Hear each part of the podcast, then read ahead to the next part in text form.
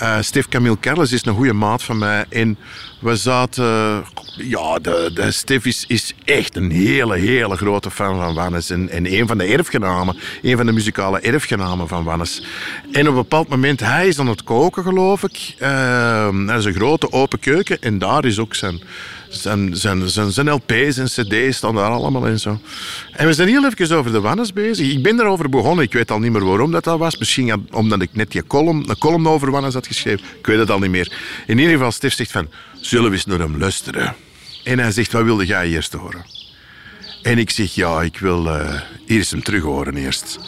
En, en, en Stef zegt, dat is een geweldige keuze. En je zet dat op en je is verder aan het koken. En ik zit in de sofa... Ja, en ik ben ontblijten eigenlijk. Ik denk niet dat Stef dat heeft gehoord of gezien. Je was met, de, met, met zijn soep bezig.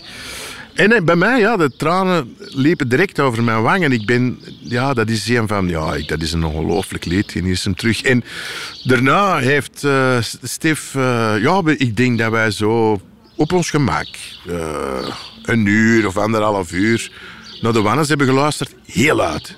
Uh, Stef, hit dat heel luid opgezet. Het was, ja, Wannes was, was, uh, was overal. Wannes. Een podcast in drie delen over leven en muziek van Wannes van de Velde.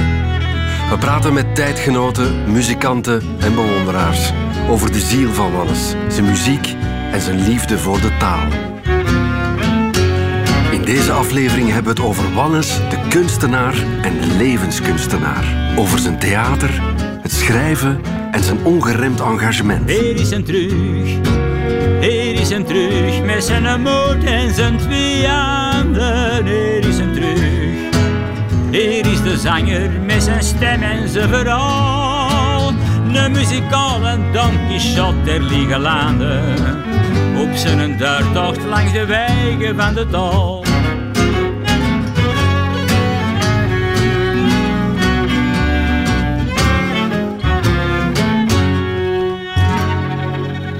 Ik denk dat hij zo puur was. En ook, ja, puriteins is, is een verkeerd woord. Maar hij was puur, want hij zegt: Ik wil dingen doen die nog niet gedaan zijn. Alhoewel ze, ze verloren. Ik wil oudere liedjes. Wil ik niet verloren laten gaan. Maar ik wind mij zo op over allerlei sociale toestanden. Ik wind mij zo op over dat ze de stad afbreken.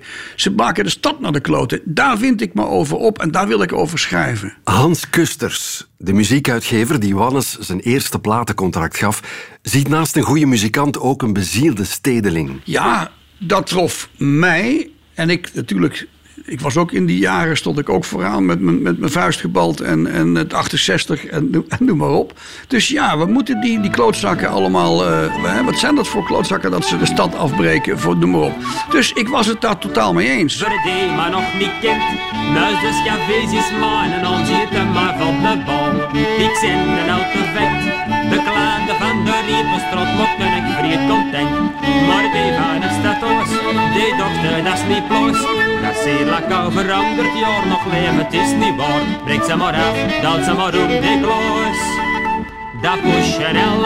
Ook stadgenoot en schrijver Jeroen Olieslagers herinnert zich een Wannes vol vuur voor zijn stad. De Don Quixote der lage landen, die ten strijde trekt tegen het leeghoofdig modernisme. Wat Wannes voor mij zo bijzonder maakt, is dat hij dat organische van die stad heeft proberen te bewaren en te bewaken.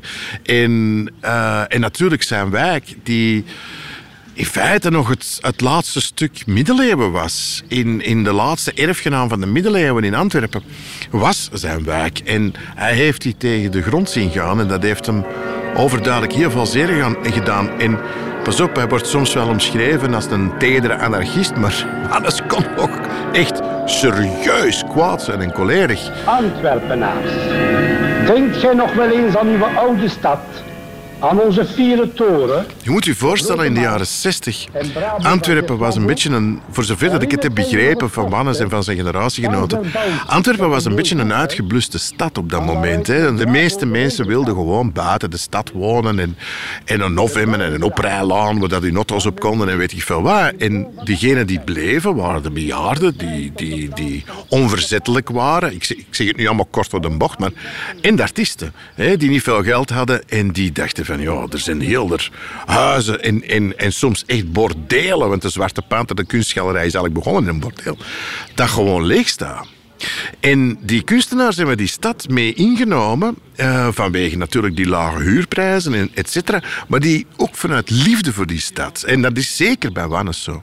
En vanaf het moment dat die stad zo wat begon recht te veren en wat moderner werd en toch weer mee met die tijd ging, wat in Antwerpen op verschillende momenten in de geschiedenis is gebeurd, ja, dan wilden ze met de sloophamer door veel van die, van die huizen. En daar heeft Wannes en zijn generatiegenoten, die hebben die huizen zoveel mogelijk proberen te verdedigen. En dat is, voor een stuk is dat gelukt en voor een stuk is dat natuurlijk niet gelukt. Maar, maar daar ben ik hem zeer erkentelijk voor. En daar zou eigenlijk elke Antwerpenaar die zijn stad graag zie hem zeer erkentelijk voor moeten zijn, vind ik. Er is geen tegengewicht. Er is enkel maar materialisme. En iedereen wordt gek. Iedereen wordt ontevreden, nerveus, bang agressief. Want mijn Otto is mijn absolute vrijheid. Het is mijn remedie tegen dagelijkse sleur. Hoe dat er niet speelt geen het gaat om de vrijheid. De ware vrijheid, daar ga ik ver. Het is geen Rolls of geen rode Maserati, maar de Bugatti stof daar. Ondanks zijn vuur en kritiek was Wannes nooit de aanvoerder of de meeloper. Zijn plek bevond zich elders dan de barricades. Dat weet ook zijn vriend Bob de Moor. Je kunt hem onmogelijk verwijten dat hij meedeed met heel die golfbeweging. Hij stond er eigenlijk ook naast. Mei 68, daar stond hij naast, daar keek hij naar. En hij verstond dat wel, maar hij deed niet mee. Omdat hij altijd eigenlijk een waarnemer is gebleven in plaats van een deelnemer. Maar hij was een ontzettend uh, knappe, uh, scherpe waarnemer. En meedoen met de meute, dat kon hij echt niet. Hij moest dat altijd binnen het kader plaatsen en daar, ja, daarna, daarna kijken. Maar daaraan meedoen, dat was een gevaar. Want meedoen met een grote beweging, dan voelde hem instinctief het gevaar van aan. Dat er op een bepaald moment niet meer nagedacht wordt. En dat er gereageerd wordt omdat men tot die groep behoort. En die groep, het klinkt zeer actueel, en die groep reageert zo, ik zal nog meer zeggen, moet zo reageren.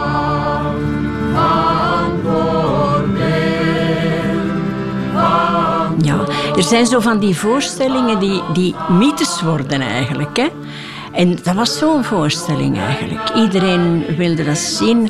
Ja, dat was, het was een geweldig succes. Het was heel, heel meeslepend.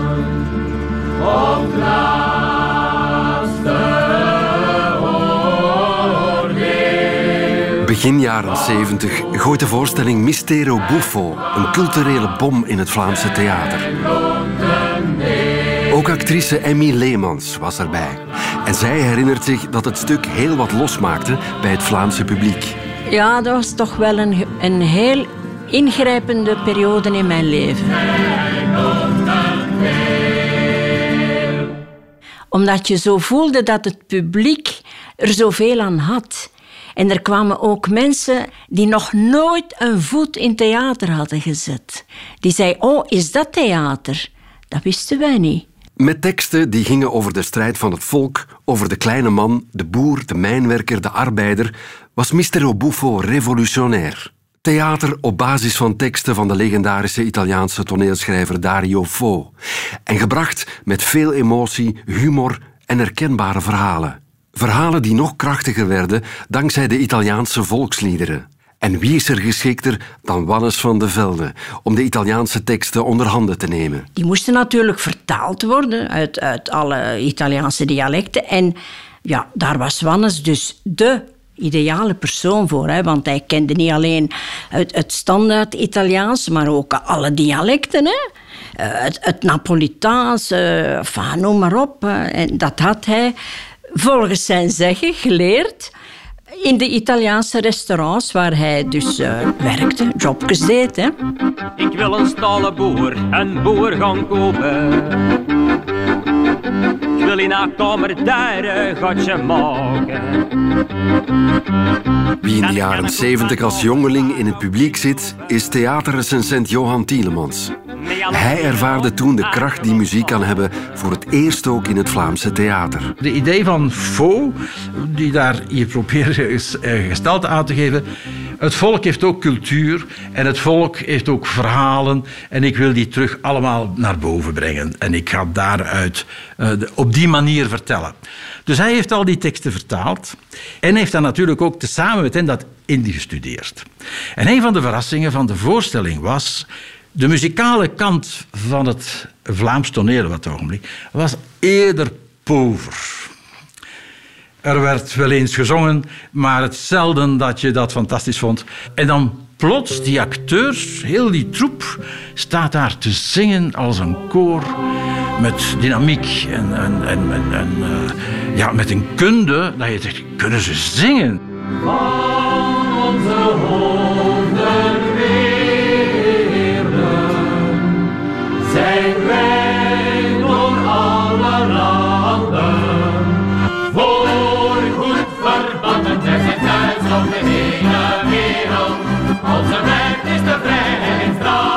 Wannes van de Velde is dé man die de Italiaanse liederen uit de voorstelling omzet naar onze eigen taal. Of eerder zijn eigen taal, het Antwerps. En uiteindelijk kiezen ze ervoor om het gehele stuk in het dialect te brengen. Wat toen best wel een gewaagde keuze was. Dat was een breuk met het Vlaams toneel, want er waren heel veel mensen kwaad daarover. Toneel werd nog gezien als een opvoedend element. En onze taal die staat achter. We spreken dialecten en zo. Het moet dus allemaal wat we toen heten ABN. We moesten beschaafd spreken. En het toneel sprak beschaafd. En plots zij vonden, ah ja, maar dat, met dat beschaafd geraken wij hier niet. Dat is niet overtuigend. En zij hebben dat dus in het dialect gedaan. Het volk waar zij wilden overpraten en voorpraten.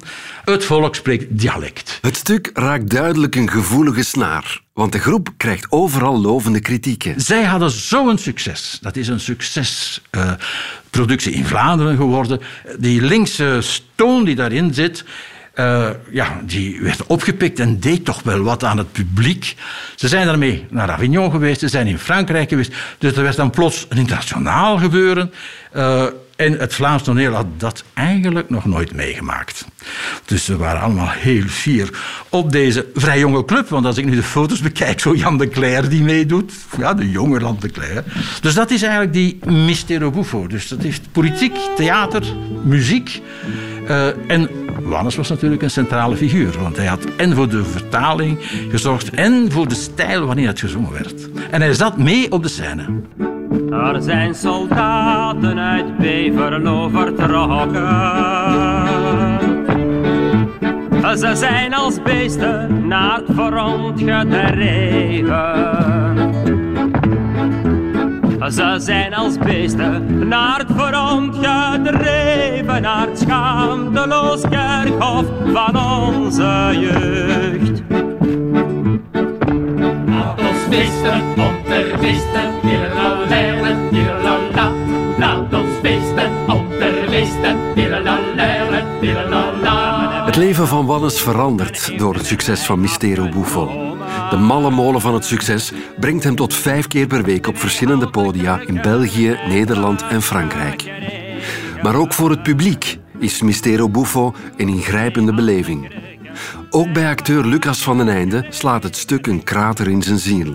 Ik wist niet waarover dat, dat ging. Hè. Ik liet dat maar binnenkomen. En ik, dat was van een ontroering en van een blijdschap. En van, er zat een, een energie achter. En dat was schoon. Dat was zo schoon. En ja, daar is de kiem gelegd, denk ik, van mijn grote bewondering en, en, en appreciatie naar, naar Wannes als muzikant en als mens. Maar ook de kiem, denk ik, naar de toneelschool toe. Onbewust. Ik was, me, ik was van totaal geen die dingen bewust. Ik zat toen op de slagerschool. Hè. Ik zat toen in mijn tweede jaar slagerschool. Wannes is, uh, heeft een serieuze knak gehad na Mr. Buffo. Had eigenlijk zijn eigen kapot gewerkt. Hè. had ook heel veel voorstellingen gespeeld. Hij had dan heel die voorbereiding gedaan met die vertaling en die arrangementen voor Mr. Buffo. Uh, noem het een burn-out, noem het een depressie. Mistero Buffo is voor Wannes een hemelse, maar ook een helse ervaring. Het vele toeren eist een tol. Hij is op. Als laatste toevlucht grijpt hij naar zijn muze en laat hij de muziek spreken. Met als resultaat een uitzonderlijke blik in de gevoelswereld van de zanger. Hij heeft dat fantastische nummer Ik heb mijn hart gesloten. Een van de strofen is: uh, In de boeken van de wereld vind ik niks dat mij verlicht. Het is de schuld niet van de schrijver, het ligt ook niet ontgedicht. Maar de reden is te vinden in mijn leven zonder feest. In mijn hart ik heb gestoken, in het gevang van mijn geest. Ja, dan weet, dan weet het wel, vind ik. Dan weet het echt wel hoe dat die mens, hoe, dat, die, hoe dat die zich voelt. Ik zijn al leven onderwege langs de straten van de tijd. Ik heb mijn goesting niet gekregen, ik heb mijn zaken vol spijt. Ik verteer mijn levensdagen en bij niemand vind ik troost. Want mijn hart heb ik gesloten en mijn ziel heb ik vermoest. Hij bracht dat af en toe ter sprake, maar meer uh, de gevolgen van de situatie, niet de oorzaak, maar het gebrek aan, aan kracht, het gebrek aan energie, de angst die hem vaak had. Ik herinner mij eens een kleine anekdote. Ik, ik was op bezoek bij hem in Antwerpen. En hij zei op een bepaald moment: Kom, uh, we gaan iets gaan drinken. In de vagant of zo. En hij kleedt zich aan en we gaan buiten op straat. En we komen aan het eerste kruispunt in zijn straat, denk ik 100, 150 meter. En hij ziet de volle maan staan. Het is volle maan, zegt hij. Godverdomme, Bob, ik kon niet mee. Uh, ik kom terug. Maar ik mee en mee terug en hij kroop in zijn bed met zijn parachute en al, met zijn schoenen ook. En hij zei, ja, sorry, tot de volgende keer. En ik, ja, ik vond het dan normaal. Ik zeg, ja, hij zit in bed, ja, hij heeft een beetje schrik. En ben ik gewoon naar huis gegaan. Als vriend bekijkt je dat anders natuurlijk, hè. Uh, je, je, zit daar niet naar te kijken zoals ik nu naar kijk. Hè. Nu, nu tracht je daar een beeld van te geven, maar toen, is dat, toen was dat heel normaal. Hè. In de boeken van de wereld vind ik niks dat me verlicht. Het is de schuld niet van de schrijvers, het leidt ook niet ontgedicht. Maar de rijden is te vinden in mijn leven zonder feest. In mijn hart, ik heb gestoken in het gevang van mijn geest.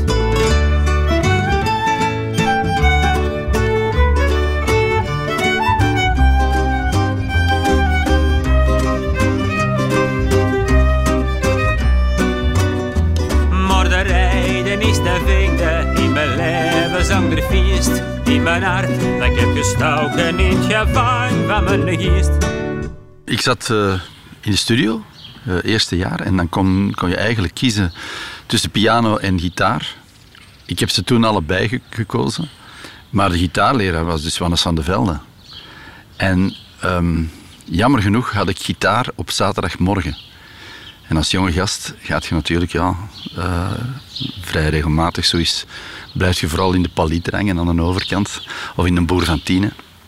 En, ehm, en zo ook op vrijdagavond natuurlijk. En dan kwam ik in de gitaarles en dan zei ik, Wannes, het gaat niet vandaag. Echt niet. Kunnen we geen koffie gaan drinken? En uh, zei, goh, het is weer niet waar. Hè. Allee, kom op, een koffie. Ik zal er een betalen, kom op. En uh, dan gingen wij naar de boer van Tiene. En dan begon om te praten. Hè. En zijn gitaarles, dat waren gewoon lessen in filosofie. Dat was echt fantastisch. Ik heb ook wel wat gitaarles gekregen. Maar meestal, als hij dan toch zei van... Zijn we gewoon toch een beetje spelen? Dan zei ik vooral, speelt jij wat. Zijn hele leven lang is Wannes bezig met schrijven, spelen, tekenen en creëren. Al zijn inzichten en zijn kennis geeft hij met plezier ook door aan de jongere generatie. Dertig jaar lang geeft hij les aan studio Herman Terlink, waar hij een hele race toneelspelers ziet passeren. En ook bij actrice Tini Bertels is het zo gegaan.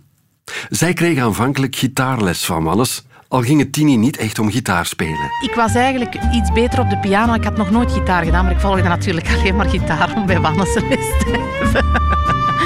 Om zijn verhalen te horen, eigenlijk voor bij die mens te zijn. Omdat ik dat gewoon een fantastische mens vond. Hè? En op een gegeven moment zeiden Wannes ook tegen mij van... eh, Tini, ik denk dat het beter is dat je bij één instrument blijft. Waar dat hem dan subtiel mee bedoelde. Misschien beter bij piano alleen, omdat ik geen gitarist was natuurlijk. In zijn lessen ging het over meer dan noten of akkoorden. Wannes zette de studenten ook aan om kritisch na te denken en een eigen visie te ontwikkelen. Eh, ik herinner mij nog een moment dat er eh, iets in de krant stond of zo, dat hem iets las dat er lag en dat stond Helmut Lotti Goes Classic in een tijd was dat. En dat hem zei tegen mij, wereld kapot aan clichés. En dat is ook zo natuurlijk, want eh, dat is vandaag de dag nog altijd zo. Ik vond het belangrijk dat je het een band durfde springen. Dat je durfde zijn en staan voor iets. En natuurlijk, ja, omdat ik zelf ook wel wat eigengereid en koppig ben, ehm, denk ik dat ik me daartoe heel hard aangesproken voelde. Dus eh, voilà. Ja, dus nog steeds tot op een dag van vandaag. Ja. Na de ontdekking van Wannes muziek en theater op de radio komt ook Lucas van den Einde op studio Herman Terling terecht. Waar tot zijn vreugde Wannes van de Velde blijkt les te geven. Wat hij daar in die lessen hoort en leert van Wannes, zal Lucas altijd bijblijven. Die stond recht, die ging naar het raam en dan, die bleef, die zei een minuut niks. Ik dacht, potverdomme, wat gaat hem nu? Dan zijn we leuk eens, kijk nou eens. Dan moet je zien, die wolken in, in, in de lage landen, dat is toch fantastisch, hè? Dat is toch niet moeilijk dat we zo'n grote schilders hebben voortgebracht. En dan begon hij ineens over Rubens, over Van Dijk en, en ook allemaal fantastische dingen dat je zegt, ah ja, natuurlijk, ja, wauw.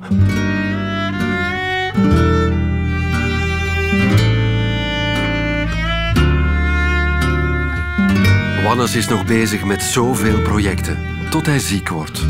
Begin jaren 2000 staat alles stil. Hij moet vechten tegen kanker.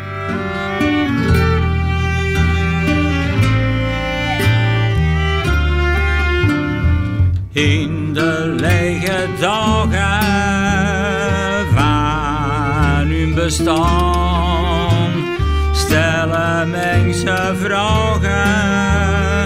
Wie weet waarom door de stille straten schuiven ze voort langs betonnen platen. Waar is de? Daarna vindt Wannes zich steeds meer in het schrijven. Als schrijvend ontdekt hij een wereld waar hij als zingend of sprekend geen toegang tot kreeg. Een late na-carrière zit er niet meer in, zei hij toen. Maar een paar jaar later maakt Wannes onverwacht een van de mooiste platen uit zijn oeuvre. Ik, ik herinner me nog, nog heel goed, in de AB in Brussel eh, kwam hem op en hij was in, hij was goede doen. Hè. Hij zag er ook goed uit, hij was, hij was geladen, je voelde dat. Begon ook al direct met zijn, met zijn eerste zin en, en, en dat is die scherpte. Hij had er goesting in. En eh, hij begon met eh, Hier is hem terug. Ja, dat was, eh, dat, was een, dat was een onvergetelijk moment. Heel die zaal was zo ontroerd. Omdat je plotseling terug die, ja, die Wannes in, in zijn volle glorie zag zitten. En, en ook wetende wat er had doorstaan, maar ook vooral zo zijn, zijn vechtlust en ook een goed. Hier is hem terug. Ik heb lange tijd bekend draaijaar niet meer gezongen. Niet meer gedreven op de vleugels van de zee. Ik heb hem gemist, de rang de klank van volle longen. Met hun asem die kan draaien lekker weer. En ik heb gewacht en val gedacht en val gezwegen. Omdat ik wel moest, mijn bloed was meug, ik was uitgeteld. Maar dat is voorbij, kom weer verdwalen langs de wegen. Met mijn gitaar, ik heb er te lang niet op gespeeld. Hier is hem terug, hier is hem terug. Met zijn moed en zijn twee handen. Hier is hem terug, hier is de zanger met zijn stem en zijn verhaal. de muzikale Don Quixote der Liegelade. Op zijn duurtocht lang de wegen van de dal.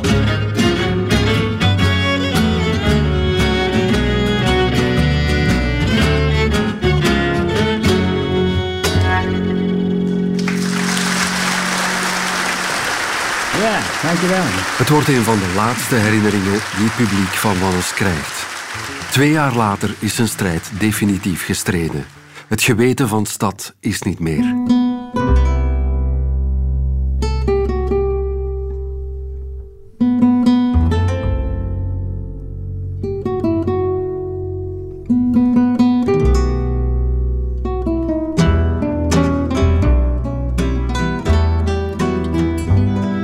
Als ik die muziek opzet, dat blijft.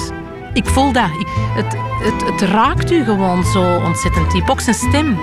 De, de puurheid, de echtheid. En niet toegeven. En zo vind ik het. En zo voel ik het. En zo moet het zijn. En dat is juist. En nog steeds, als ik daar dan een lied van zing en iemand anders komt daar naar luisteren, die worden zo geroerd en geraakt. En eh, dat blijft, dat gaat niet weg. Ik vind dat die mens uh, moet levend blijven. Die heeft zo'n prachtige teksten geschreven. Uh, dat mag niet verloren gaan.